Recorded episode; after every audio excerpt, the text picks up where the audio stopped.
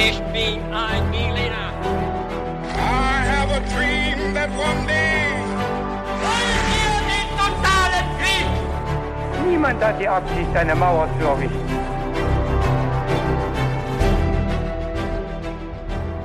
Hi und willkommen zurück zu einer neuen Folge bei His2Go und das wie immer mit mir, Viktor. Und mit David. Und bevor wir gleich in die Geschichte heute einsteigen, erzähle ich noch ganz kurz, wie wir dabei immer vorgehen. Und zwar hat David eine Geschichte vorbereitet und ich weiß, worum es in dieser Geschichte gehen wird. Ja. Das ist eine Ausnahme. Normalerweise weiß ich es nämlich nicht, beziehungsweise David dann in den Folgen, die ich erzähle. Und äh, heute ist das so, weil das Team um den Film Der Passfälscher auf uns zugekommen ist und äh, uns gefragt hat, ob wir nicht eine Folge zu diesem Thema produzieren wollen, Mhm. in Kooperation sozusagen mit ihnen. Und wir haben dann gesagt, ja, wir schauen uns das Thema erstmal an, ob sich das eignet für einen Podcast, haben uns angeschaut und dann gesehen, das ist wirklich eine tolle, einzigartige Geschichte, die wir gerne in unserem Podcast mit aufnehmen. Also es war quasi ein Themenvorschlag, den wir jetzt umsetzen. Und wir machen jetzt äh, aber wie gehabt in unserem Podcast-Format weiter. Und ich bin auch schon gespannt, David, was du für Fragen stellen wirst, Ja. äh, weil ich ja jetzt so ein bisschen das Thema kenne. Aber ich habe tatsächlich nur den Film gesehen, sonst nichts weiter angeschaut, weil wir hatten ja schon das Glück, dass wir äh, den Film vorher sehen durften, Mhm. bevor er überhaupt in die Kinos kommt. So ist es. Und ja, bevor wir jetzt gleich dazu kommen, zu den Fragen und zu der Geschichte, gibt's aber noch eine Sache, die wir uns unbedingt fragen müssen, David. Was trinkst du heute zum Podcast? Das ist eine sehr gute Frage und äh, zu dieser etwas historischen Folge, denn jetzt ist ja der Geburtstag von Sioma an dem Tag, an dem wir aufnehmen, 100 Jahre her. Wenn die Folge rauskommt, ist das zwei Tage in der Vergangenheit, nämlich der 28.9. Und deswegen dachte ich, trinke ich ein Getränk, was Sioma auch trinkt in der Geschichte. Äh, er trinkt so einiges, aber ganz äh, witzig fand ich einen Bananenfrappé. Ich habe das jetzt einfach als äh, Milchshake mit noch ein paar extra Zutaten interpretiert. Was trinkst du, Victor? Ja, es sieht großartig aus. Ja, bei mir äh, gibt's leider, oder was heißt leider, es gibt einen Ingwer-Zitronentee, weil man hört's vielleicht ein bisschen, ich äh, bin noch leicht angeschlagen von äh, einer Erkältung. Werde mich vielleicht deshalb ein bisschen zurückhalten, aber du bist es ja, der die Geschichte heute erzählen darf. Genau, und deswegen würde ich sagen, ich fange jetzt auch direkt an. Ich nehme dich mit und alle anderen und wir steigen ein in die Geschichte mit einem kurzen Intro. Den richtigen Arbeitsplatz zu finden, das ist super schwer, wie ihr alle wisst. Aber mindestens genauso schwierig ist es auch auf der anderen Seite sozusagen. Also die richtige Person für eine vakante Stelle zu finden. Wir bei His2Go, wir haben das Glück, mit unserer Mitarbeiterin Chiara einen Volltreffer gelandet zu haben, aber ihr wisst es vielleicht auch, ganz oft passen die Bewerbungen nicht auf die Stelle und oft bekommt man ja nicht mal mehr die Bewerbung überhaupt. Natürlich auch aufgrund des enormen Fachkräftemangels. Um das zu verhindern und um die eigenen Chancen auf dem umkämpften Stellenmarkt zu steigern, bietet unser Partner Indeed jetzt was ganz Besonderes an. Nämlich die sogenannte Premium-Stellenanzeige. Auf Indeed.com lässt sich ganz leicht eine Premium-Stellenanzeige schalten. Die ist dann sehr gut sichtbar, sodass ihr auch mehr Bewerbungen bekommt. Insgesamt sind das durchschnittlich sogar 50 Prozent mehr Bewerbende. Damit ihr auch eine Chance habt, die passenden Kandidatinnen und Kandidaten zu finden, bekommt ihr sogar eine Liste mit den entsprechenden Lebensläufen, die dann genau auf die Stelle passen. Allgemein ist die Jobplattform Indeed mit monatlich 300 Millionen Webseite-Besuchenden die weltweit führende Jobseite. Auf dieser Plattform können alle Jobsuchenden kostenlos nach Stellenanzeigen suchen, einen Lebenslauf erstellen und alle Informationen zu Unternehmen erhalten. Indeed hilft damit jeden Tag Millionen von Menschen weltweit, ihre Jobs zu finden. Also startet jetzt mit dem Einstellen von Mitarbeitern auf Indeed.com slash H2G und sichert euch 75 Euro Startguthaben für die Premium-Stellenanzeigen. Dieses Angebot gilt nur für begrenzte Zeit. Es gelten die AGBs. Also merkt euch Indeed.com slash H2G. Als Sioma Schönhaus am 7. September 1943 auf seinem Fahrrad durch die leeren Straßen Berlins fährt, befindet er sich in höchster Lebensgefahr. Unter zwei verschiedenen Decknamen wird nach ihm gefahndet und überall kennen die Beamten der Gestapo sein Passfoto, denn er wird als Fälscher und Spion gesucht. Wohl mehrere hundert Pässe für jüdische und andere Verfolgte hat Sioma gefälscht, bis die Tarnung seiner Gruppe aufflog und er Berlin umgehend verlassen musste. Sein einziger Ausweg ist es nun, mit dem Fahrrad bis an die Schweizer Grenze zu fahren, ohne unterwegs aufzufliegen und dort den rettenden Grenzübergang zu versuchen. Wir schauen uns seine faszinierende Geschichte an und ihren Ausgang in dieser Folge His to Go. Kommen wir aber zunächst, wie du angekündigt hast, Viktor, zu unseren Fragen. Wir prüfen natürlich wie immer dein Vorwissen und auch das aller anderen, die mitraten wollen. Bist du bereit? Ich bin bereit. Dann stelle ich dir mal die erste Frage, die lautet, wie sah der Alltag aus für Sioma und alle anderen, die jüdisch waren und in Berlin blieben? Drei Antwortmöglichkeiten. A. Sie blieben fast allen sozialen Kontakten fern und isolierten sich. B. Sie nahmen vielfach weiterhin am öffentlichen und sozialen Leben teil. Oder C. Sie pflegten Kontakte, bis sie untertauchen mussten und waren dann aber völlig isoliert. Ähm, ja, ich würde zu Antwort C jetzt tendieren. Es kann natürlich sein, dass es in Berlin vielleicht bisschen anders war, würde mich aber wundern, mhm. ähm, dass sie es am Anfang vielleicht noch versucht haben, eben so soziale Kontakte zu pflegen, sich dann aber verstecken mussten. Ähm, aber ja, vielleicht überraschst du mich ja äh, bei dieser Frage. Das mache ich gerne. Aber schauen wir mal, ob ich das diesmal auch kann. Mhm. Kommen wir zur zweiten Frage. Wodurch flog der Hilfskreis auf, für den Sioma die Pässe fälschte? A. Die Gestapo schleuste einen Informanten ein, mit dem sich Sioma anfreundete. B. Eine Nachbarin denunzierte eine Jüdin, die dann weitere Namen preisgab. Oder C. Sioma vergaß mehrere gefälschte Pässe und die Adresse des Auftraggebers im Bus. Ja, David, äh, den Film habe ich ja gesehen. Ähm, jetzt bin ich mir aber nicht mehr ganz sicher, was, weil in dem Film ja nicht die komplette Geschichte von Sioma Schönhaus abgedeckt wird. Stimmt. Das kann ich ja schon mal verraten, ob das dann auch auftaucht. Ich bin mir nicht sicher, aber an einer Stelle, das weiß ich noch, da äh, vergisst er die Pässe äh, in einem Bus oder in einer Bahn. Und ähm, vielleicht ist ihm das passiert. Natürlich kann es auch gut sein, dass äh, er von der Nachbarin denunziert wurde, weil das ist ähm, etwas gewesen, was es jetzt zu dieser Zeit auch viel gegeben hat. Ähm, aber ich tendiere jetzt zum Vergessen der Pässe. Okay, also Antwort C. Richtig. Dann äh, kommen wir mal noch zur letzten Frage. Was war entscheidend für Siomas Flucht in die Schweiz? A. Dass er auf einen Güterzug aufspringen konnte. B dass er mit zwei deutschen Soldaten reiste, C, dass er einen Wehrpass fälschte oder D, dass er sich als Pfarrer verkleidete? Ich weiß es nicht. Okay. Ich habe äh, keine Ahnung. Pässe gefälscht. Ich meine, das macht er ja schon die ganze Zeit. Mhm. Das würde ich jetzt einfach mal ausschließen. Ähm, und ich würde sagen, er äh, hat sich als Fahrer verkleidet. Okay. Ja. Sehr gut. Ich habe äh, hier Antwortmöglichkeiten eingebaut, die alle mehr oder weniger so ein bisschen vorkommen in der Geschichte. Ah. Aber nur eines richtig. Ja. Dazu werden wir dann gleich mehr erfahren. Schauen wir jetzt mal, was zutrifft und was nicht. Und ich würde sagen, wir steigen in die Geschichte ein und begeben uns gleich in die 1940er Jahre nach Berlin, nachdem wir ganz kurz die Vorgeschichte von Sioma Schönhaus noch gehört haben. Sioma Schönhaus, eigentlich Samson Schönhaus, wurde 1922 in Berlin geboren als Kind weißrussischer Emigranten aus Minsk Fanja und Boris, so heißen seine Eltern. Mhm.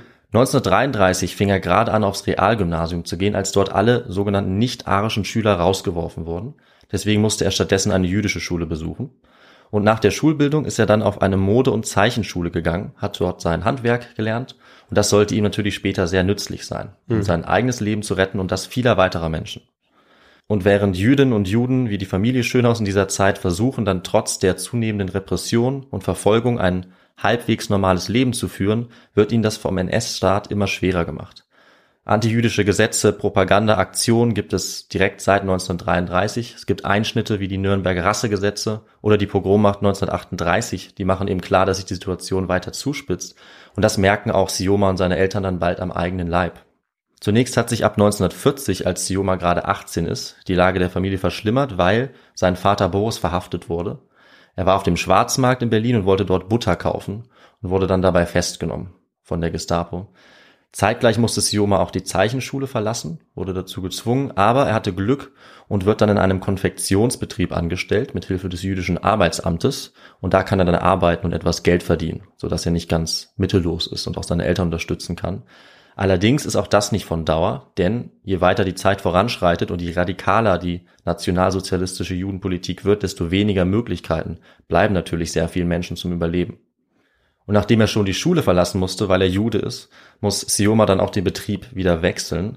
Er hat aber Glück, eigentlich ein ums andere Mal, denn sein Vorgesetzter hilft ihm dabei, ist wohlwollend eingestellt, kann ihn unterstützen und bringt ihn in einem sicheren Betrieb unter. Das ist ganz entscheidend, denn er wechselt jetzt in ein kriegswichtiges Unternehmen, das Gewehre herstellt. Hm. Und dadurch, das ist das Wichtige, ist er vor der Evakuierung geschützt. Denn so haben die Nationalsozialisten die Deportation und Ermordung in dieser Zeit genannt, Evakuierung oder Umsiedlung, um die Wahrheit zu verschleiern. Und äh, 1942 hat die Vernichtungspolitik der Nazis auch Berlin erreicht. Anfang des Jahres war sie koordiniert und organisiert worden in der Wannsee-Konferenz. Mhm. Und äh, jetzt wurde auch die ganze Familie Schönhaus auf eine Liste gesetzt und sie sollten jetzt alle deportiert werden. Wohin, wenn ihr, wenn äh, du das vielleicht jetzt an der Stelle weißt? Mhm. Sie sollten nach Osten deportiert werden. Okay. Genaueres wurde ihnen nicht gesagt. Letztendlich war das Ziel dann das KZ und Vernichtungslager Majdanek. Okay, ja. Am 2. Juni 1942 war das Datum, da sollten sie in den Osten fahren, angeblich zur Umsiedlung. Mehr wussten sie eben nicht. Was genau dort passieren würde, das war zu dieser Zeit noch nicht ganz bekannt, wurde aber immer klarer. Und die einzige Rettung hiervor war, was Sioma jetzt hatte, nämlich ein Schreiben seines Arbeitgebers, ein sogenanntes Reklamationsschreiben. Weil er in einem kriegswichtigen Betrieb arbeitet, wo Gewehre hergestellt werden, darf er in Berlin bleiben oder zumindest länger bleiben als andere, die diese Schreiben nicht haben. Das heißt dann so, Zitat, Sioma Israel Schönhaus ist in unserem Betrieb als Feinmechaniker beschäftigt. Er ist ein wichtiger Arbeiter, wir bitten für ihn um eine verlängerte Abzugsfrist. Also so einfach wurde hier über Leben und Tod entschieden. Hm. Die Eltern hatten eben ein solches Schreiben nicht. Und in einer ehemaligen Synagoge erfahren sie dann das Datum für ihre Deportation und dort entscheidet sich eigentlich auch Siomas Schicksal. Ein Gestapo-Beamter, der dort verantwortlich ist, entscheidet beiläufig über sein Leben, ob er jetzt als kriegswichtiger Arbeiter bleiben soll oder zusammen mit den Eltern in den Tod geht, er ist völlig teilnahmslos. Wie äh, Sioma berichtet, ist es ihm eigentlich egal und er entscheidet dann spontan, dass Sioma auch mit soll, auch deportiert werden soll. Und nur in einem weiteren Raum im selben Gebäude sitzt die Rettung Siomas. Wie er beschreibt, eine junge Frau, die ihn zufällig fragt, wo er arbeitet, um diese Daten zu erfassen. Und er erzählt ihr dann, dass er als Facharbeiter eigentlich reklamiert ist, also eigentlich bleiben darf.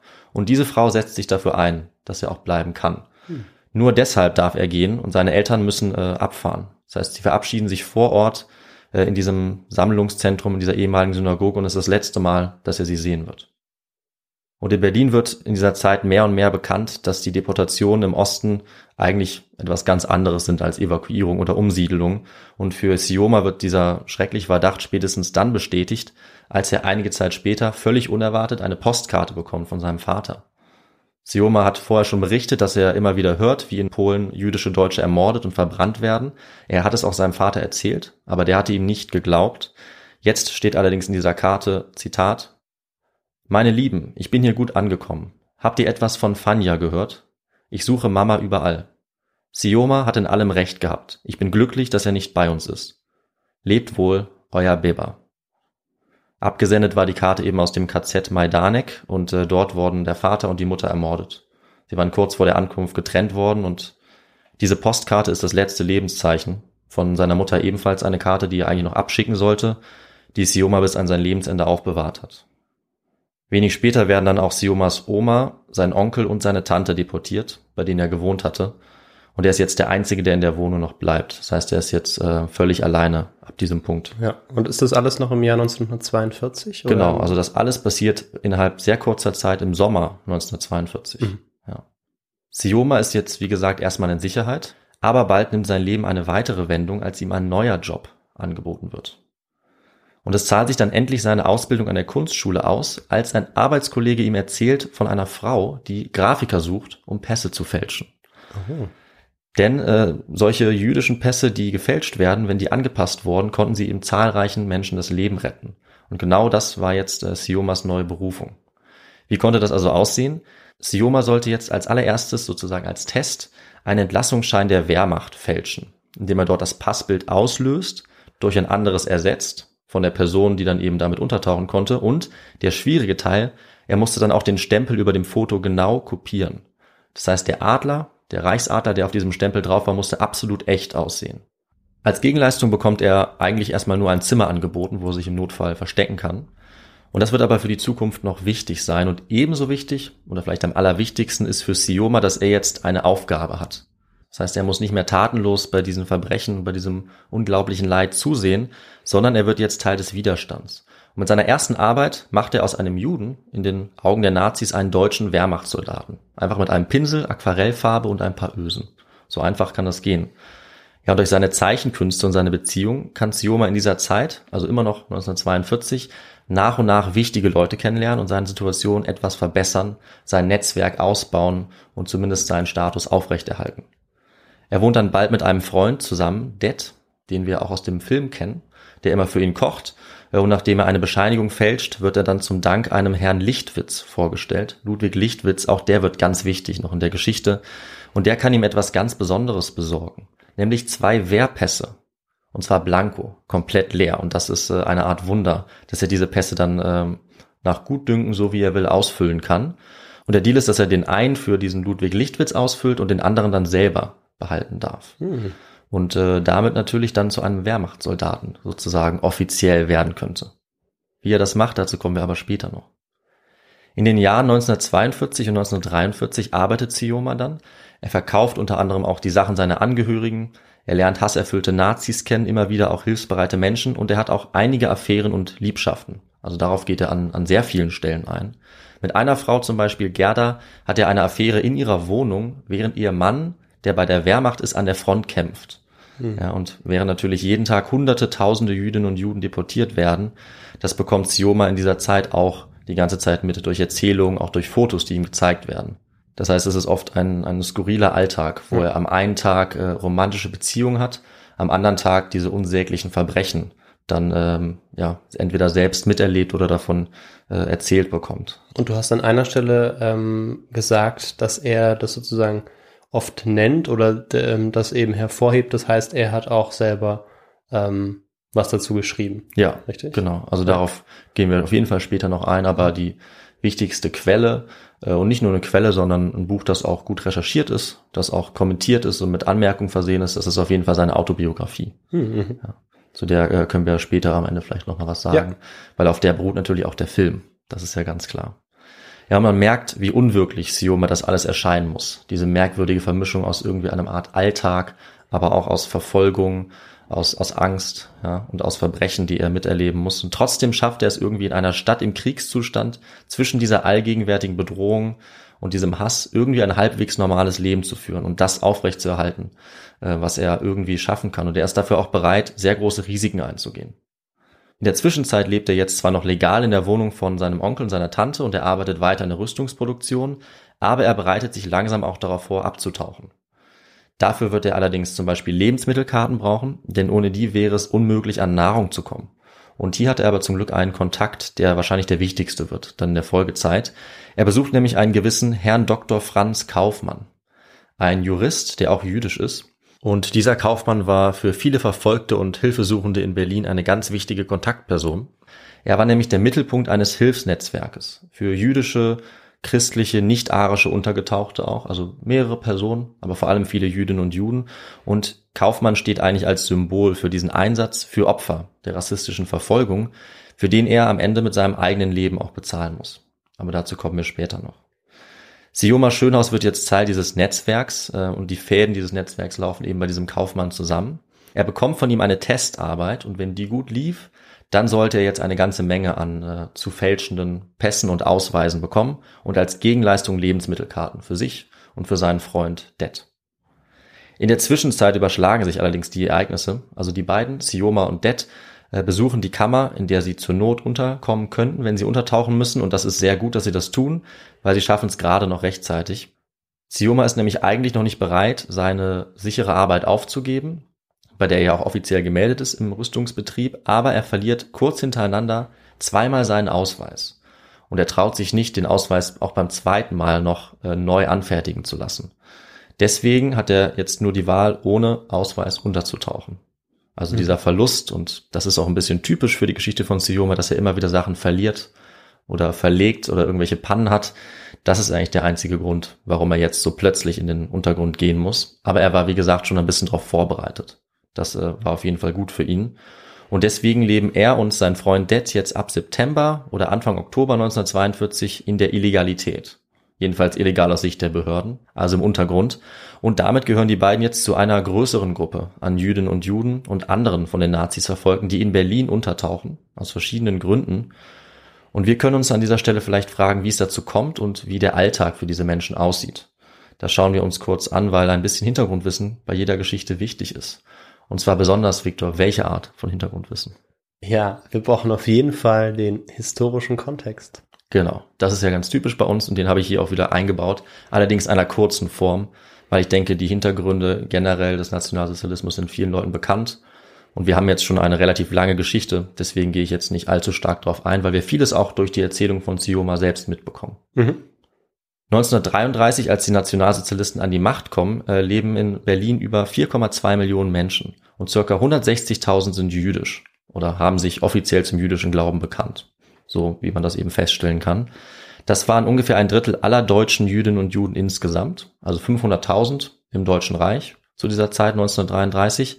Und nachdem sie sich Jahrzehnte oder Jahrhunderte eine eigene Existenz aufgebaut hatten, viele von ihnen Teil der deutschen Gesellschaft waren, wie alle anderen auch, hat sich das nach der Machtübernahme oder Machtergreifung der Nationalsozialisten schnell geändert. Also schon die ersten Wochen waren direkt von Gewalt, geprägt von willkürlichen Verhaftungen. Es gab eine massive antijüdische Propaganda in der Presse, auf den Straßen und jüdische deutsche Institutionen, Organisationen wurden Opfer von Gewalt, Raub und Verschleppung. In den weiteren Jahren nahm diese Verfolgung und Repression immer weiter zu. Sie mündete in die Ermordung von rund sechs Millionen Jüdinnen und Juden in ganz Europa. In Deutschland wanderten jedes Jahr ab 1933, also jedes Jahr mehrere Zehntausende Jüdinnen und Juden aus, bis es dann zur systematischen Vernichtungspolitik kam und diese Auswanderung dann auch verboten und beendet wurden.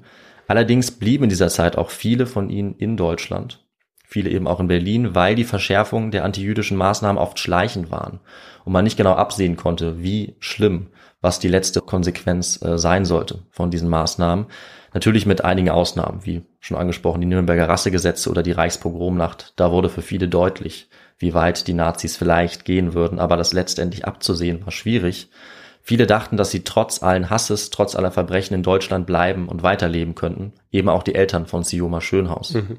Und als im Herbst 1941 die Deportation jüdischer Deutscher begann, lebten jetzt im Deutschen Reich, nachdem eben viele ausgewandert oder geflohen waren, noch circa 165.000.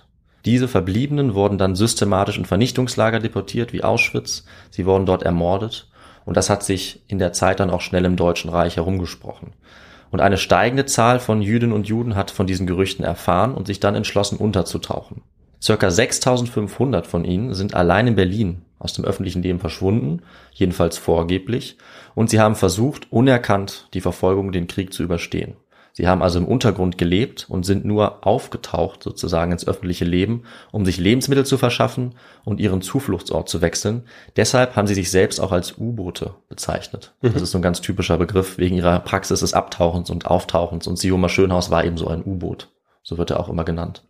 Und Schätzungen zufolge haben von diesen rund 6500 untergetauchten äh, jüdischen Deutschen in Berlin 1700 den Krieg überlebt also ungefähr ein Drittel oder ein Viertel. Sioma war einer von ihnen und wie er das geschafft hat, schauen wir uns jetzt genau an. Die Historikerin Claudia Schoppmann schätzt, dass auch für jede dieser Personen, die untergetaucht ist, bis zu zehn nicht-jüdische Helferinnen und Helfer aktiv waren. Es war also eine enorme Zusammenarbeit, ein großes Vertrauen und wenn eine dieser Personen Verrat begangen hat oder jemand nicht über einen so großen Kreis an Bekannten verfügt hat, war das oft das Todesurteil. Deswegen eben diese geringe Zahl von 6500, die überlebt haben, nur 1700. Und wie sah jetzt der Alltag aus zwischen Verfolgung und Überleben? Darauf hatte ja eine unserer Fragen gezielt. Es ist natürlich von Person zu Person unterschiedlich, aber grundsätzlich ist, denke ich, die Antwort überraschend und vielleicht dann auch naheliegend, wenn ich sie erkläre. Die meisten haben sich tatsächlich wie Sioma gut mit der Situation arrangiert. Sie haben es versucht und oft auch geschafft, sich doch einen normalen Alltag zu schaffen und tatsächlich auch am gesellschaftlichen Leben teilzunehmen. Und es gab einige Gründe für Jüdinnen und Juden, die dazu geführt haben, dass sie ihre Verstecke verlassen mussten oder oft auch wirklich einfach verlassen wollten. Einmal mussten sie zum Teil noch ihrer Arbeit nachgehen, weil sie zum Teil ähm, ja als, als Deutsche getarnt gelebt haben. Das heißt, sie waren zwar im Untergrund, mhm. aber haben trotzdem vorgegeben, einer normalen Arbeit nachzugehen. Besonders einige der jüngeren U-Boote tauchten aber sozusagen auch auf, um sich in der Gesellschaft so frei wie möglich zu bewegen und äh, am Sozialleben teilzuhaben teilweise so, als, als wäre alles beim Alten gewesen, indem sie ihre Mimikrie, wie Sioma Schönhaus das nennt, oder ihre Tarnung eben aufrechterhalten haben und sich teilweise sicherer gefühlt haben, wenn niemand davon ausgehen würde, dass äh, jemand, der jüdisch ist, tatsächlich äh, es wagt, sozusagen sich in der Gesellschaft zu bewegen. So kamen sie sich teilweise äh, legaler vor, als wenn sie die ganze Zeit in einem Versteck gelebt hatten. Und das ist, denke ich, auch ein menschliches Grundbedürfnis, an dem sozialen Leben weiter teilzunehmen. Und viele Überlebende berichten, dass sie so oft wie möglich tatsächlich in Theater gegangen sind, in öffentliche Bäder, in Cafés, Restaurants oder auch Billardhallen, um sich entspannen zu können, um nützliche Kontakte zu knüpfen oder manchmal auch um etwas auf dem Schwarzmarkt zu kaufen. Und besonders alltägliche Kontakte zu Nichtjuden oder Nichtjüdinnen konnten auch ein wichtiger Schutz sein, um akzeptiert zu werden in der Gesellschaft und unauffällig zu bleiben. Das heißt, man konnte sich einen Bekanntenkreis schaffen aus ähm, nicht-jüdischen Deutschen, der sozusagen ähm, die perfekte Tarnung war. Wenn man dort akzeptiert war, konnte man sozusagen in den Augen vieler mhm. ja kein Jude sein, weil erwartet wurde, dass Jüdinnen und Juden äh, sich irgendwo verstecken würden oder gar nicht mehr da wären. Charlotte Bamberg ist so ein Beispiel, die hat es zum Beispiel geschafft, in einem Hotel sehr viele Mitglieder der Luftwaffe kennenzulernen und sie war dann immer in deren Begleitung unterwegs und war wirklich sicher gegen jeden Verdacht. Im äh, Film bekommt man, glaube ich, auch einen guten Eindruck, wie das aussehen konnte, weil da sehen wir Sioma auch relativ oft erfolgreich Kontakte zu Nichtjuden knüpfen, zu Frauen oder auch zu anderen Soldaten, beispielsweise in einem Restaurant, in dem er oft sitzt. Und das hilft ihm sehr stark dabei, auch nach dem Untertauchen seine Fassade noch aufrecht zu halten. Das stimmt, ja. Bei ihm ist das ganz stark der Fall. Bei seinem Mitbewohner ist es eher das Gegenteil. Ja. Äh, zumindest kommt es so im Film raus, dass er sich mehr versteckt. Aber dann wirst du wahrscheinlich auch gleich die Frage auflösen. Also du hast es ja schon äh, im Großen und Ganzen getan, aber du hast es noch nicht angesprochen. Ja. Äh, weil ich hatte dazu tendiert, dass es eben eine Art Verschärfung nochmal der Verfolgung mhm. gegeben hat, auch über, über die Monate dann ab 1942, dass dann auch die ähm, Juden Juden sich stärker in ihre Verstecke begeben haben und nicht ja. mehr so am gesellschaftlichen Leben teilnehmen konnten. Ähm, wobei ich eben schon davon ausgegangen war, dass es vorher eben doch relativ regelmäßig der Fall sein musste, aber mhm. dass es tatsächlich auch darüber hinaus ja.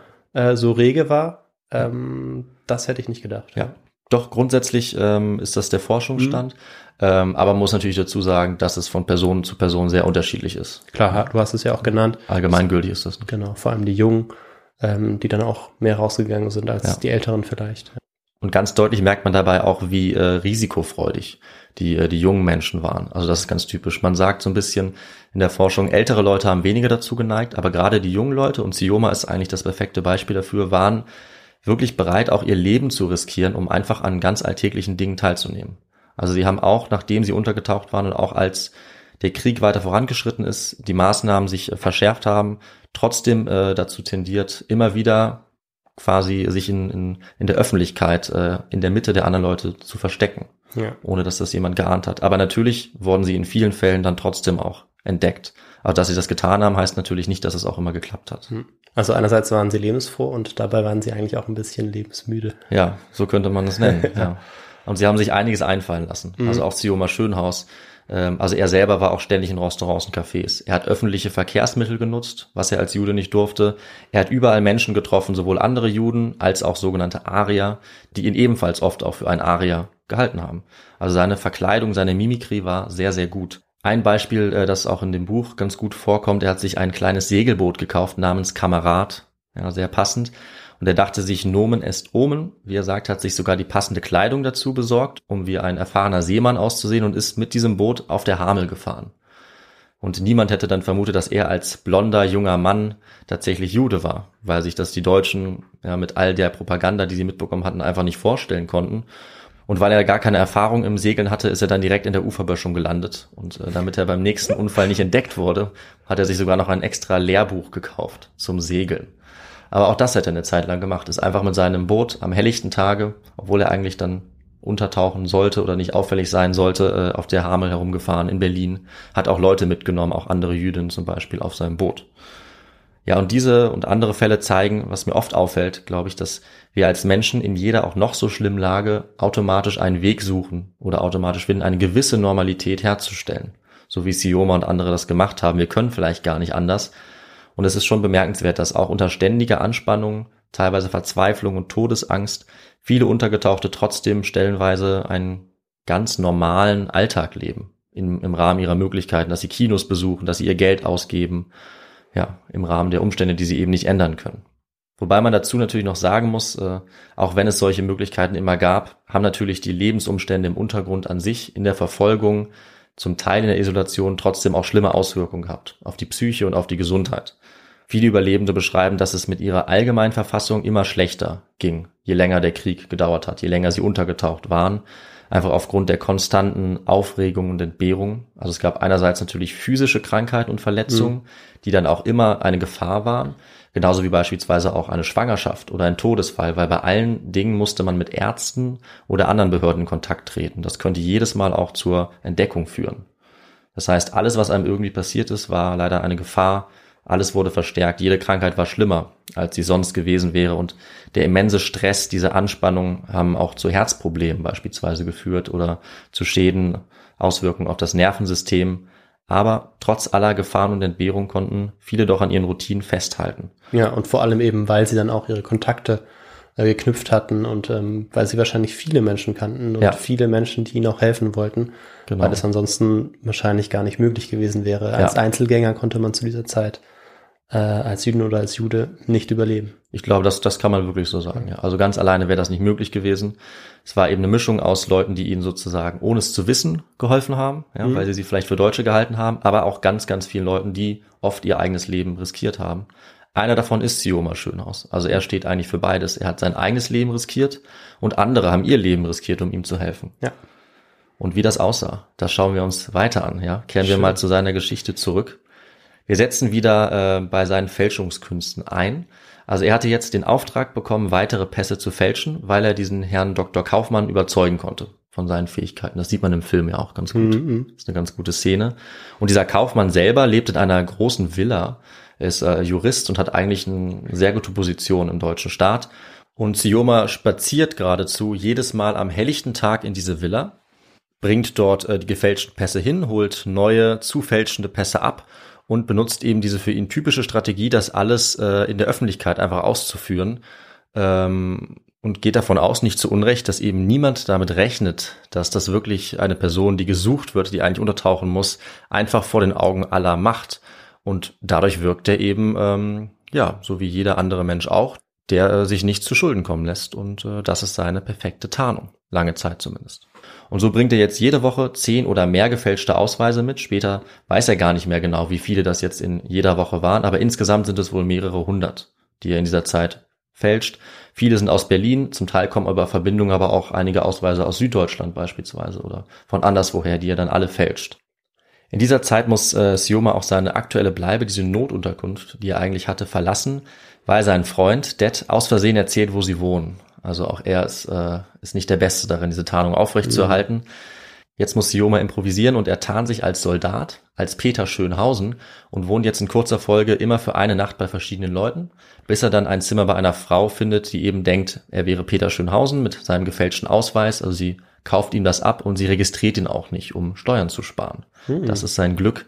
Ähm, sie hat allerdings Angst, dass die Russen oder die Juden kommen und äh, während ihre eigenen Landsleute sie zu Millionen ermorden, hilft sie mit, ironischerweise selbst einen Juden zu äh, verstecken, obwohl sie zum Beispiel eindeutig keine freiwillige Helferin ist, sondern ja. sie hilft ihm sozusagen, äh, ohne das zu ahnen.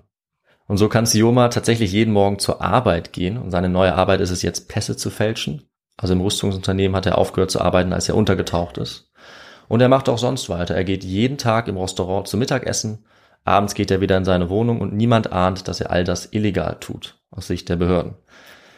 Bald lernt er dann auch noch weitere Leute kennen. Das ist neben Kaufmann vor allem Helene Jacobs, eine Widerstandskämpferin und mit diesem Kaufmann die wichtigste Person in diesem Hilfsnetzwerk in Berlin. Und Helene Jacobs hat später über ihre Motivation gesagt, Zitat, mit Illegalität hatte ich nichts zu tun. Meine Welt ging kaputt, die wollte ich verteidigen. Ich hatte am 30. Januar 1933, als Hitler Reichskanzler wurde, mein Vaterland verloren. Besonders die antisemitischen Nürnberger Gesetze, die einen Teil der Bevölkerung willkürlich aus der Gemeinschaft ausschlossen, gingen mir unter die Haut. Diesen verfolgten Menschen wollte ich helfen. Mhm. Und genau das hat Jakobs getan. Sie hat äh, mehrere Juden versteckt, darunter auch Sioma, und vielen hat sie beim Entkommen und Überleben geholfen. Und sie war außerdem äh, wie Kaufmann und einige andere Helfer auch Mitglied der bekennenden Kirche. Das war eine evangelische Vereinigung, in der viele Hilfe geleistet haben für Jüdinnen und Juden, allerdings meistens als äh, Privatperson. Mhm. Also in dem, äh, in dem Buch, mhm. in der Autobiografie bleibt diese Kirche so ein bisschen schwammig, würde ich sagen, als Organisation. Also die ganze Organisation der bekennenden Kirche war nicht Teil des Widerstands. Sie waren auch nie in klarer Opposition zu den Nazis. Und, das sollte man auch dazu sagen, viele evangelische Christen hatten Hitler auch unterstützt. 1933, gerade zu den Anfängen. Und sie waren auch später eher kritisch gegenüber der Bestrebung der Nazis, äh, diese Kirchen gleichzuschalten. Mhm. Das heißt, es waren wirklich eher Einzelpersonen innerhalb dieser bekennenden Kirche, die sich eingesetzt haben für ihre jüdischen Mitmenschen, manchmal auch Gemeinden und Untergruppen, so wie eben der Kreis von Kaufmann und Jakobs oder auch ganz bekannt der Theologe Dietrich Bonhoeffer. Von dem mhm. haben wahrscheinlich einige schon mal gehört. Und Sioma kann jetzt als nächstes, nachdem er sie kennengelernt hat, bei Helene Jakobs auch weiter untertauchen für mehrere Monate. Und er setzt dort auch seine Fälschungsarbeit fort, während Kaufmann die Ausweise von der Wohnung abholt oder Jakobs sie ihm bringt. So arbeiten sie jetzt weiter. Und der Grund, warum Sioma allerdings zu Helene Jakobs gezogen ist, der war sehr ernst, denn er ist erneut nur knapp der Verhaftung entkommen. Was war also passiert?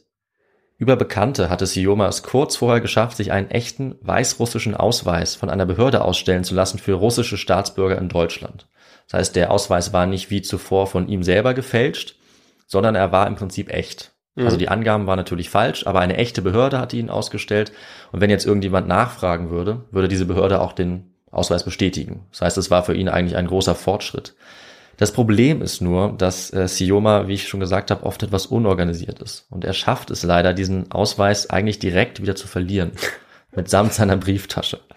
Er hatte sie vorher schon mal verloren, übrigens, ein anderes Mal. Und auch das konnte man noch erwähnen. Bei einer anderen ähm, Situation, einem anderen Fauxpas, verbrennen ihm aus Versehen 20 Pässe im Ofen, die er eigentlich fälschen sollte. Auch das eine relativ große Katastrophe. Aber das nur am Rande. In dieser Brieftasche war jetzt sein Ausweis und auch ein Brief, beide mit einer Adresse und dem Namen Peter Petrov. Das war der Name, unter dem er sich diesen Ausweis hat ausstellen lassen. Und den gibt es natürlich nicht. Hm. Und die Adresse, an der er angeblich wohnt, da wohnt er auch nicht. Und nachdem jetzt diese Brieftasche gefunden wird, versetzt das die gesamten Berliner Behörden in Alarmbereitschaft. Weil natürlich unter der Adresse niemand wohnt, Peter Petrov aus dem Nichts aufgetaucht ist und sie gehen jetzt davon aus, dass es sich um einen russischen Spion handelt uh. der vorgibt, akkreditierter Weißrusse zu sein. Und innerhalb von wenigen Tagen wird ein Steckbrief mit seinem Bild angefertigt, das natürlich auf diesem Ausweis drauf war. Und es hängt jetzt bald in jeder Polizeibehörde. Es wird sogar in Zeitung gedruckt. Das oh. heißt, für Sioma äh, wird es jetzt richtig heiß. Ja. Er muss jetzt endgültig untertauchen, weil jetzt sogar sein Gesicht bekannt ist. Das heißt, er kann sich auch nicht mehr länger einfach tarnen, wie er es vorher machen konnte, wie es viele andere machen konnten. Und deswegen ist jetzt Helene Jakobs seine Rettung. Weil bei ihr kann er tatsächlich äh, die ganze Zeit im Haus bleiben, hm. muss nicht mehr in die Öffentlichkeit gehen, obwohl er das teilweise immer noch macht, obwohl er es eigentlich besser wissen sollte. Und das ist jetzt im Frühjahr und Sommer 1943. Dort kommt er bei Helene Jakobs unter und auch bei dem Wechsel zu seiner neuen Unterkunft wird es nochmal sehr brenzlig. Er verlässt mit Ludwig Lichtwitz, seinem äh, Kollegen, den Laden, in dem sie vorher die Pässe gefälscht hatten.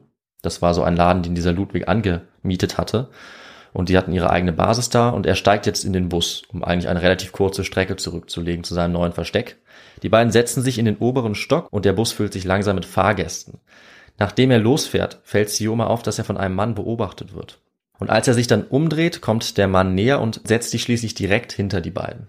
Die fangen also an zu schwitzen. Und dieser Mann, so um die 50, äh, der ja relativ offiziell aussieht, fragt jetzt nach Siomas Tasche und wohin sie fahren wollen. Und die beiden bekommen ein sehr schlechtes Gefühl. Sioma denkt in diesem Moment daran, dass er in seiner Hose eine Krawatte hat und er ist schon dabei zu überlegen, wie er sich mit dieser Krawatte erhängen kann, wenn er festgenommen wird. Äh, so sehr geht er schon davon aus, dass jetzt alles ähm, den Bach runtergeht. Aber zum Glück steht Lichtwitz dann äh, geistesgegenwärtig auf, geht nach unten und steigt aus. Und der Kriminalbeamte ist wohl etwas verwirrt, denn jetzt ist eigentlich klar, dass es sich um einen Beamten der Gestapo handelt und er folgt diesem Lichtwitz an die Tür, mhm. um dort zu warten oder sich vielleicht auch zu verstecken, wann Sioma aussteigt weil er ihn vermutlich erkannt hatte von diesen Steckbriefen. Und auch Sioma ist geistesgegenwärtig zum Glück. Er vermutet eben, dass der Beamte ihm wahrscheinlich unauffällig folgen will. Deswegen rutscht er ganz leise die Treppe runter, geht in den hinteren Teil des Busses und springt einfach kurzerhand bei voller Fahrt aus dem Bus. Aha. Dann rennt er so schnell er kann mehrere Straßen entlang, versteckt sich in einem Hausflur und wartet und zum Glück ist ihm tatsächlich niemand gefolgt. Also dieser Bus hatte dann keine Türen. Ähm, das äh, wird nicht so ganz klar, da bin ich mir ehrlich gesagt nicht ganz sicher. Okay. Also er beschreibt nur, dass er abspringt. Ja, also er schafft es irgendwie zu entkommen ja. bei voller Fahrt. Genau, also er, er sagt, er geleitet die Treppe runter, daran kann ich mich noch erinnern, landet dann auf der unteren Plattform, ohne dass ihn jemand hören kann.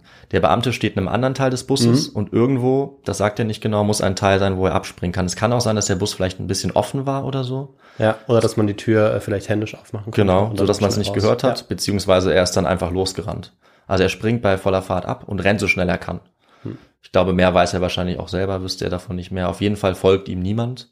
Und ähm, er hat tatsächlich dann Glück, kann davonkommen und er schafft es dann eben zum Eingang dieser Haustür von Helene Jakobs. Und damit ist er in Sicherheit. Aber es war sehr, sehr knapp. Und damit ist er, einem, wie gesagt, eine der wenigen Personen, der das auch gelingt. Also ungefähr ein Viertel. Alle anderen, viele Verfolgte, die jetzt noch in Berlin leben, werden nach und nach Opfer von Polizei, von Justiz oder in vielen Fällen auch von Verrat. Und auch das wird jetzt äh, in dem Kreis um Sioma Schönhaus bald passieren. Kaufmann kommt nämlich bei Jakobs und bei Sioma vorbei, um noch einmal Ausweise zu bringen. Und er erzählt dabei auch schon, dass die Gestapo mittlerweile nach ihm gefragt hatte, aber ein wichtiger Kontakt ihm mitgeteilt hatte, dass nichts gegen ihn vorliegen würde. Einen Tag später allerdings klingelt bei Helene Jakobs das Telefon und ein gemeinsamer Bekannter ist am Apparat. Er ist ein Helfer, den die beiden auch ein bisschen kennen und er möchte sich mit Kaufmann treffen. Aber weil der nicht erreichbar ist äh, und sie auch nicht wissen, wo er ist, möchte er sich jetzt stattdessen mit Helene Jakobs treffen. Sie geht also direkt zu diesem Treffen hin und Sioma wartet auf sie in der Wohnung.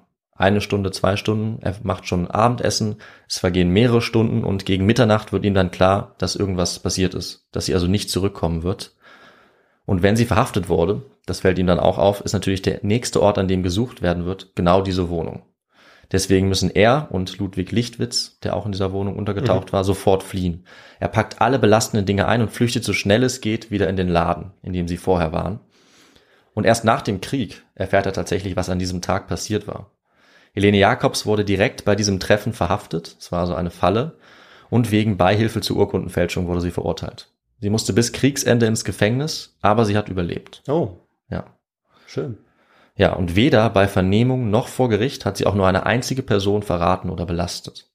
Das war ihre große Leistung, ähm, für die sie auch heute ja auf jeden Fall bewundernswert ist, finde ich. Also sie hat kein Wort verraten. Sie war sogar so überzeugend, dass sie äh, selbst im Gefängnis ähm, sich mit den Beamten anfreunden konnte und auch noch wichtige Positionen bekommen hat. Ah, Wahnsinn. Ja, also sie war eine sehr, sehr wichtige Verbündete. Mhm. Wer sich auf sie verlassen konnte, hatte in dieser Zeit wirklich Glück. Und vor allem hat sie eben nicht den Fälscher Peter Petrov, alias Günther Rogoff, als der er jetzt gesucht wurde, so hieß er nämlich als Fälscher Günther Rogoff oder als Sioma Schönhaus verraten. Das hat allerdings dann jemand anderes erledigt, kurze Zeit später. Wer nämlich die Gruppe um Kaufmann, Jakobs und Schönhaus und auch alle anderen letztlich verraten hat, das wissen wir bis heute tatsächlich nicht. Am 7. August 1943 erhält die Gestapo eine anonyme Nachricht. Ich zitiere. Eilt, Judensache. Möchte Ihnen eine wichtige Mitteilung machen, wegen einer Jüdin. Ich habe nämlich seit einiger Zeit bemerkt, dass sich eine jüdische heimlich bei Leuten in ihrem Haus versteckt und ohne Stern geht. Es ist die Jüdin Blumenfeld, die sich bei der Frau Reichert, Berlin West, Passauer Straße 39, vorn drei Treppen, heimlich versteckt. Sowas muss doch sofort unterbunden werden. Schicken Sie mal gleich früh so um sieben einen Beamten und lassen Sie dieses Weib abholen. Diese Jüdin war früher, wie sie im Haus wohnte, immer frech und hochnäsig. Sie müssen aber schnell machen, sonst verschwindet sie vielleicht woanders hin. Heil Hitler. Diese Nachricht ist erhalten und mit dieser Nachricht wird die Jüdin Lotte Blumenfeld verhaftet. Sie wurde denunziert von einer Nachbarin vermutlich. Und das bringt eine unaufhaltsame Lawine ins Rollen. Blumenfeld wird verhört und sie nennt dann einen der Helfer, die sie unterstützt hatten. Der wird sofort festgenommen und er nennt im Verhör weitere Namen einer Kontaktperson, von der gefälschte Papiere hatte. Diese Person wird ebenfalls festgenommen und sie nennt dann Kaufmann. Kaufmann wird jetzt gesucht und er wird dann auf offener Straße festgenommen. Und so geht es immer weiter. Auch er muss einige Namen nennen und insgesamt werden 50 Personen aus diesem Helferkreis festgenommen. Die meisten sind jüdisch. Ja, und das ist tatsächlich die Antwort auf unsere Frage. Hm. Also durch Verrat einer ganz alltäglichen Nachbarin, die vielleicht einige Male diese eine Jüdin getroffen hatte und die sie aus irgendwelchen Gründen nicht mochte oder vielleicht durch rassistische Propaganda angespornt sie verraten wollte, fliegt jetzt dieser gesamte Kreis auf. Ungefähr ja. 50 Personen. Und es ist übrigens auch nur einer von vielen Fällen von Verrat in dieser Zeit. Also leider haben vielfach Nachbarinnen, Kollegen und auch engste Vertraute Jüdinnen und Juden oder andere Verfolgte verraten. Es wurden auch jüdische sogenannte Greifer eingesetzt, um andere jüdische Untergetauchte zu finden und auszuliefern. Auch das war eine sehr perfide Methode äh, der Gestapo und Sioma Schönhaus ist auch einer solchen Greiferin selbst nur knapp entkommen, ja. die er von früher kannte. Das war ja auch ein regelrechter Wettstreit teilweise, wer denn es schaffte, mehr äh, Personen zu denunzieren. Mhm ähm, weil man eben zeigen wollte, wie, wie sehr man doch ein Nazi war und ja. eben dem deutschen Reich treu. In dem Fall. Ja, ja. sicherlich. Und Sioma ist einer der wenigen, die, äh, die entkommen können in dieser mhm. Zeit, wo natürlich immer stärker gesucht wird und es immer schwieriger wird, weiter unterzutauchen. Und in seinem Fall wird er jetzt ja sogar doppelt gesucht. Also einmal als der angebliche Spion Peter Petrov, wegen dieses Ausweises, den er verloren hat, und jetzt ganz dringend als der Passfälscher Günther Rogloff, wie er sich genannt hatte in dem Kontakt mit Kaufmann. Also zum Glück hatte er seinen wahren Namen da auch nicht genannt, Mhm. wobei auch der dann später von den Behörden noch rausgefunden wird. Aber für Sioma ist jetzt klar, dass er Berlin verlassen muss. Wenn mehrere seiner Bekannten verhaftet wurden, wenn die Verstecke vielleicht auch genannt werden und er mit seinem aktuellen Foto jetzt auch zweifach Polizei bekannt ist, ist es für ihn höchste Zeit zu fliehen. Und ich glaube, Viktor, äh, du weißt auch, was sein Fluchtplan ist, mehr oder weniger. Ähm, ja, du hast es ja eingangs schon erwähnt. Mhm. Äh, darauf würde ich jetzt einfach zurückgreifen. Und ähm, er nimmt sich jetzt irgendwo ein Fahrrad her. Ja. Klaut sich wahrscheinlich ein Fahrrad. Nee? Nee, er kauft es jemandem ab. Ja, genau. Einem Freund vielleicht sogar, Wahnsinn. Und macht sich dann auf den Weg in Richtung Süden, Ja, in, ja, in die Schweiz, zu den Bergen. Genau so ist es. Also tatsächlich hat er ähm, immer einiges an Geld gehabt. Also Geld war nie das Problem. Er hat ja gearbeitet, er hatte Gegenstände verkauft und zu guter Letzt, bevor Kaufmann verhaftet wurde, hatte der auch noch Geld vorbeigebracht, das er jetzt auch noch hatte.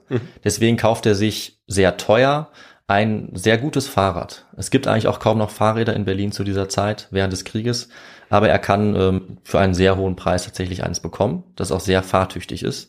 Und du hast richtig gesagt, sein Plan ist jetzt in die Schweiz zu gehen. Sein äh, fast einziger verbliebener Kollege jetzt noch, Ludwig Lichtwitz, sagt, es sei völlig unmöglich und wahnwitzig. Er könnte sich auch gleich selbst erschießen. Aber Sioma ist ähm, charakteristisch für ihn optimistisch und mutig. Und er geht davon aus, dass er jetzt nur zwei Dinge braucht eigentlich, um in die Schweiz zu kommen. Eben einmal das Fahrrad, damit er alleine reisen kann und auf keine anderen Leute angewiesen ist. Und das zweite, den gefälschten Wehrpass, Ja. den er vor einer Weile bekommen hat. Und das ist auch die Antwort auf unsere letzte Frage. Ja, dieser gefälschte Wehrpass, das ist eigentlich der entscheidende Moment oder Okay. das entscheidende Objekt, was ihm diese Reise ermöglicht, weil damit kann er tatsächlich als Wehrmachtssoldat auftreten. Und das ist für ihn die perfekte Tarnung, vor allem so genial, wie er diesen Wehrpass dann fälscht. Ja, also dann doch ist das der Höhepunkt seiner Ja. Fälscherkunst. Würde ich sagen. Wer macht's Ausweis? Ja. Zumindest für ihn persönlich ist das das eine Objekt, was ihm sozusagen überall die Türen öffnet, weil als Wehrmachtssoldat ist er natürlich mit seinen blonden Haaren, mit der Verkleidung, die er sich dann wirklich auch zulegt, äh, absolut sicher eigentlich. Hm. Ja, und unterwegs würde niemand auf die Idee kommen, irgendwo zu prüfen, ob er eingetragen ist. Hm. Bis das jemand rausgefunden hat, ist er dann eben auch immer schon weiter. Ja, in dem Fall habe ich dann äh, keine Frage richtig beantwortet. Nee, aber du warst auch sehr, sehr nah dran. Genau, ich war häufig nah dran. Ich finde, es zählt auch. Vielleicht Absolut. halben Punkt. Ja, und ich habe überall auch Sachen äh, ähm, ja eingebaut, die dann auch vorkommen. Zum Teil hören wir das Mhm. auch gleich noch. Und wie gesagt, bei der einen Frage ist es natürlich auch ähm, ja nicht ganz so leicht zu sagen, wie es jetzt mit dem mit dem Alltag der Leute aussah. Ja. Ja. Also deine Antwort ist irgendwo auch nicht ganz falsch. So genau muss man es nicht nehmen. Äh, auf jeden Fall haben wir dadurch einige entscheidende Sachen erfahren. Ja. Und in dem Fall jetzt eben auch das Ende von Siomas Aufenthalt in Berlin. Was tut er jetzt noch, um seine Tarnung zu perfektionieren? Er lässt sich beim Friseur eine Soldatenfrisur verpassen, um auch äh, so auszusehen, wie man es erwartet von einem jungen Soldaten auf Wanderschaft, sozusagen auf Urlaub. Er kauft sich, wie gesagt, das neue Fahrrad. Als nächstes spaziert er dann auch ganz typisch einfach in ein Kartengeschäft und kauft Landkarten für den gesamten Weg von Berlin bis in die Schweiz. Auch das Okay. macht er einfach so am helllichten Tag und es fällt niemandem auf, auch weil er Ja. wahrscheinlich wirklich gut darin ist, einfach Mhm. ganz natürlich zu wirken. Also niemand verdächtigt ihn. Er schaut sich auch Karten von der Schweizer Grenze ganz genau an. Und um seine Tarnung perfekt zu machen, kauft er noch etwas Nazi-Literatur. Zum Beispiel ein Buch von Goebbels, sodass, wenn er angehalten wird, er einfach aussieht wie ein ganz normaler junger Soldat. Dann muss er eben diese Wehrpässe noch ausfüllen, die er ja zum Glück bekommen hatte von Ludwig Lichtwitz. Und dafür muss er insgesamt jeweils 18 Stempel nachzeichnen auf diesen Pässen. Aber zum Glück ist er mittlerweile ja durch seine Fälschungsarbeit ein absoluter Profi. Eben Sioma Schönhaus, der Passfälscher. Ähm, Und er hat jetzt dann damit auch seinen vierten Decknamen, wenn ich alle mitgezählt habe. Also er war ja kurze Zeit Peter Schönhausen, der Deutsche. Er war Günther Rogloff, der Fälscher in diesem Fälscherring. Er war Peter Petrov, der Spion. Und jetzt ist er Hans Brück, der Wehrmachtssoldat, der ähm, in Deutschland bleiben darf, weil er eben bei diesem Rüstungsunternehmen arbeitet. Also auch das gibt er weiterhin an. Und ein weiterer Bekannter, wieder wichtig, Kontakte zu haben, wie wir sehen, der leiht ihm jetzt auch seinen Wehrpass als Vorlage, weil er das nicht einfach so ausfüllen kann. Und innerhalb von acht Tagen macht er jetzt beide Pässe fertig. Also einen für sich, einen für Ludwig Lichtwitz. Aber der Ludwig Lichtwitz bleibt in Berlin. Der bleibt in Berlin und ich kann auch schon mal sagen, er wird kurze Zeit später tatsächlich auch verhaftet. Ja.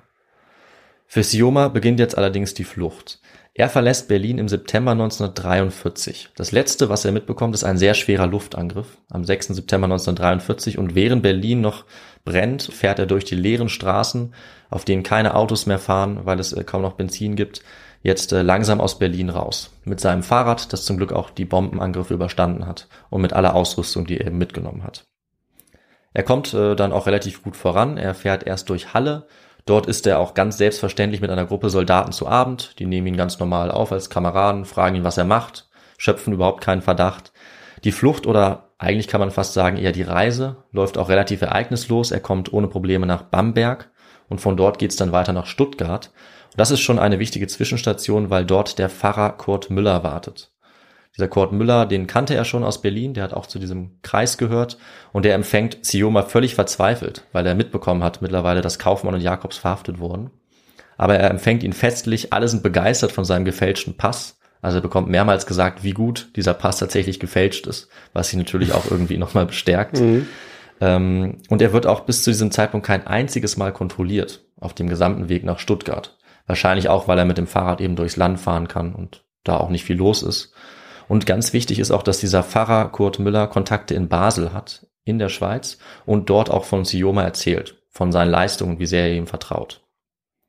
Von Stuttgart aus geht es dann weiter an den Bodensee, also er nähert sich unaufhaltsam der Schweizer Grenze nach Lindau und dann nach Feldkirch. Das mhm. ist schon in Österreich. Und eigentlich war sein Plan, dort auf einen Güterzug aufzuspringen. Deswegen habe ich das auch eingebaut in die Antwortmöglichkeiten. Und er ist auch kurz davor, das zu tun und schaut sich diesen Güterzug auch ganz genau an. Allerdings äh, wird er da fast erwischt, weil ihn wohl Soldaten dabei beobachten, ähm, wie er sich diesen Zug, äh, wie er den auskundschaftet und er entgeht gerade so einer Verhaftung, nur weil ihn ein freundlicher Italiener warnt, der ihn anspricht und ihm sagt, dass er beobachtet wurde und dass er verschwinden soll. Das heißt, äh, Sioma muss sich was Neues einfallen lassen, weil er kann natürlich auch als Wehrmachtssoldat nicht einfach in die Schweiz marschieren. Ja. Deswegen wollte er unerkannt auf diesem Zug eigentlich. Ja. Also. Genau, und er könnte sich dann noch schlecht dafür rechtfertigen, wenn er auf diesen äh, Güterzug aufspringt ja, und dann sagt, ja, ja, Leute, aber ich bin Wehrmachtssoldat. Genau, das noch viel weniger. Also so, äh, so viel hilft die Tarnung dann auch ja. nicht. Und jetzt wird die Lage für ihn an der Grenze auch immer brenzlicher. Also er fährt um den Bodensee herum weiter und als er in einem Hotel ist, klopft um vier Uhr morgens plötzlich die Polizei an die Tür.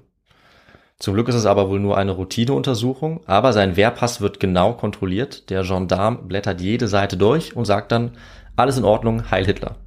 Das heißt, Sioma hat den Pass so meisterhaft gefälscht, dass auch einer genauen Kontrolle um vier Uhr nachts, äh, ja, dass er dem auch standhalten kann. Mhm. Und er wird noch ein weiteres Mal kontrolliert, relativ harmlos, und das war's. Also insgesamt wird er von der Reise von Berlin bis an die Schweizer Grenze nur zweimal kontrolliert. Die Reise ist also relativ ereignislos, bis auf ein paar brenzlige mhm. Momente. Und weil sich Sioma jetzt die Grenzregion gut eingeprägt hat auf den Karten, die er gekauft hat, weiß er, dass von dem kleinen Ort Öningen aus ein Bach über die Grenze führt, ein Grenzbach. Er bleibt dort stehen, ähm, lässt die Luft aus seinem Fahrrad reifen, versteckt das Fahrrad, geht auf alle Viere und robbt den Bach entlang, immer weiter.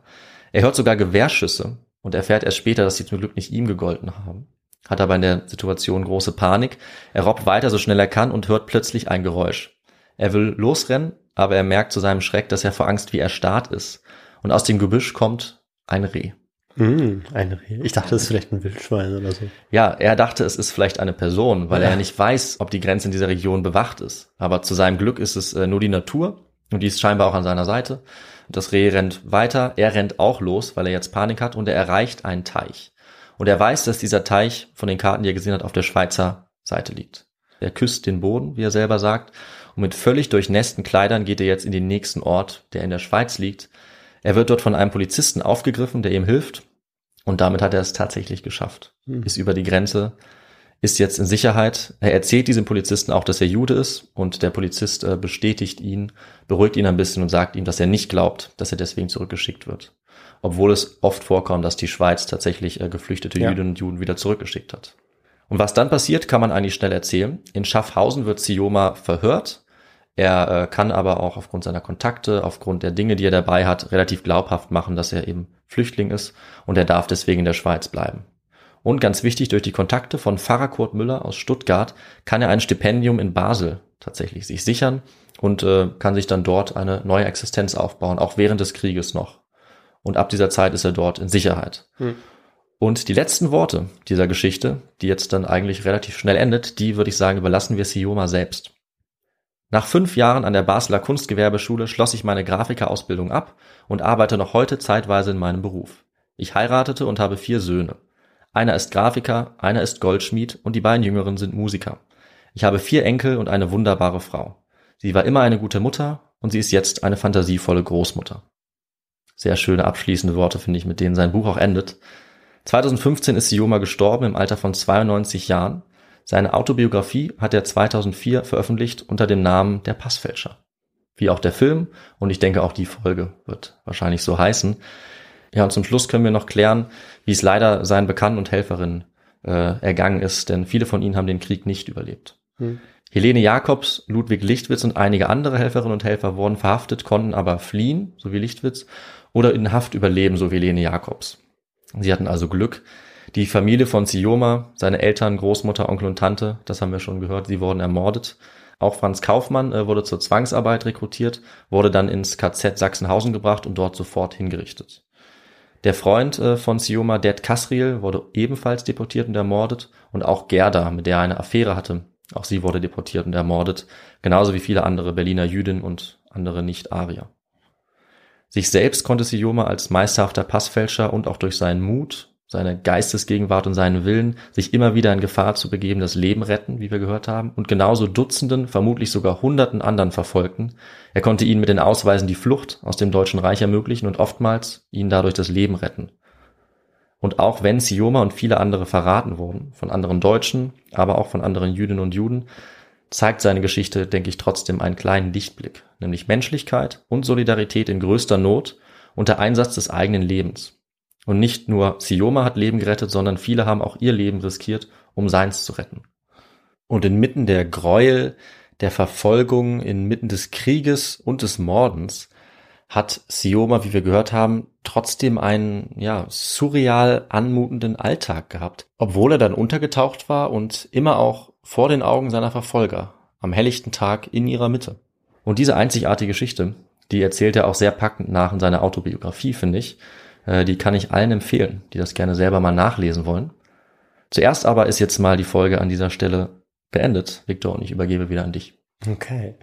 Ja, äh, du hast ja am Schluss nochmal die wichtigen Punkte zusammengefasst oder ja. was dich auch äh, an die Geschichte genau, gepackt meine hat. Meine Eindrücke. Ja. Und darauf wäre ich auch direkt eingegangen. Also die Persönlichkeit des Sioma Schönhaus, die auch im Film so ambivalent und teilweise skurril auch mhm. dargestellt ist. Dieses Lebensfrohe einerseits und andererseits äh, sieht man aber auch von außen, was eigentlich für ein Druck herrscht. Ja.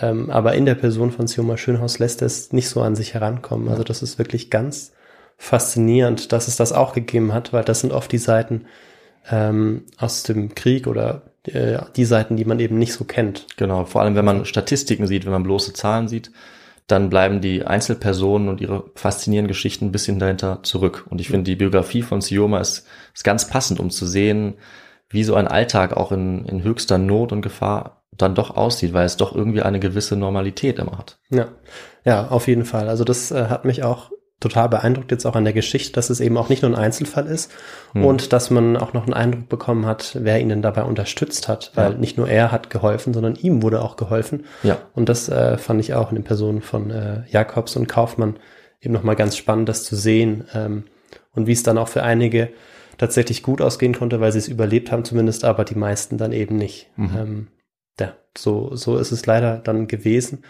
Und du hast jetzt mehrmals die Autobiografie äh, von Sioma Schönhaus schon genannt. Und ja. jetzt muss ich natürlich fragen, wie heißt sie?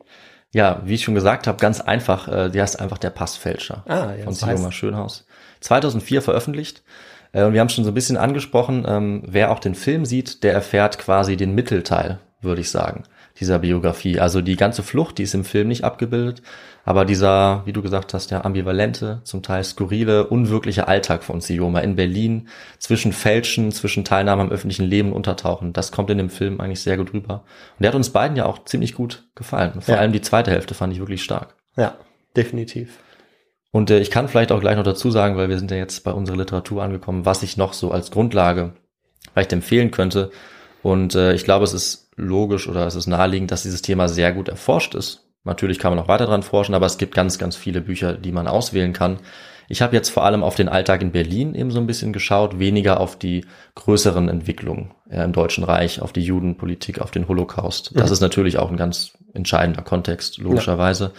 Aber jetzt zum Leben in Berlin hätte ich noch drei Bücher, die ich empfehlen kann. Ein ganz wichtiger Historiker dazu ist Richard Lutyens oder auch Richard Lutyens, ähm, sein Buch Submerged on the Surface, The Not So Hidden Jews of Nazi Berlin. Daher hört man auch schon im Titel, also ganz so versteckt waren sie gar nicht. Oder auch von äh, Wolf Gruner, Judenverfolgung in Berlin, 1933 bis 1945. Oder von Katrin Rudolph, Hilfe beim Sprung ins Nichts, Franz Kaufmann und die Rettung von Juden und nicht-arischen Christen. Mhm. Da geht's auch noch mal mehr um diesen, diesen Zirkel, diesen Kreis. Ja. Äh, alles sehr gute Bücher. Und äh, anfangen kann man auf jeden Fall, würde ich sagen, mit der Autobiografie von Sioma Schönhaus selbst. Ja, die werde ich mir sicher auch noch anschauen. Bevor ich das aber mache, sage ich jetzt noch was dazu, wie man uns unterstützen kann, oder? Ja, sehr gerne. Erstmal vielen Dank für die vielen Nachrichten, die wir erhalten haben und auch Spenden der äh, letzten zehn Tage. Also vielen Dank dafür und natürlich auch für alle, die vorher waren. Ja, Ganz wichtig. Auch von meiner Seite. Vielen, vielen und, Dank. Ja, und erreichen könnt ihr uns äh, auf ganz unterschiedliche Möglichkeiten. Eine wäre, äh, uns eine E-Mail zu schreiben auf die kontakt.histogo.de oder über unser Kontaktformular auf der Website. Ansonsten könnt ihr uns unterstützen, indem ihr uns auf unseren Social Media Plattformen folgt, also Twitter, Instagram und äh, auch YouTube. Da könnt ihr uns auch Nachrichten zukommen lassen oder uns ein paar Likes geben. Das freut uns natürlich auch immer. Ansonsten könnt ihr uns äh, auch folgen auf euren Podcast-Plattformen, also da, wo ihr uns hört, beispielsweise Spotify oder Apple Podcasts oder Google Podcasts. Und unterstützen könnt ihr uns auch noch finanziell, indem ihr beispielsweise spendet äh, per PayPal oder Banküberweisung oder auch, ähm, wenn ihr euch ein bisschen an unserem Merch bedient. Da kann man sich dann eine Tasse oder ein T-Shirt kaufen. Mhm. Ja, und bevor ich es vergesse, bewerten könnt ihr uns natürlich auch noch. Ähm, das geht auch über Spotify oder über Apple Podcasts. Da freuen wir uns auch immer sehr, wenn ihr das tut, weil das erhöht auch unsere Sichtbarkeit. Und ähm, ich glaube, damit bin ich am Ende dieser Reihe an Unterstützungsmöglichkeiten angekommen. Ja, also ich bin sehr zufrieden mit deiner Zusammenfassung. Wunderbar. Und ich würde sagen, wir beenden jetzt die Folge. Ja. In zehn Tagen gibt's die nächste dann wieder von mir.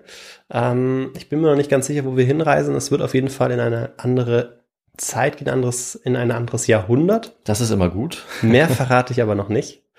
Und ja, bleibt weiterhin gesund und macht's gut. Bis dann. Bis dann. Ciao. Tschüss.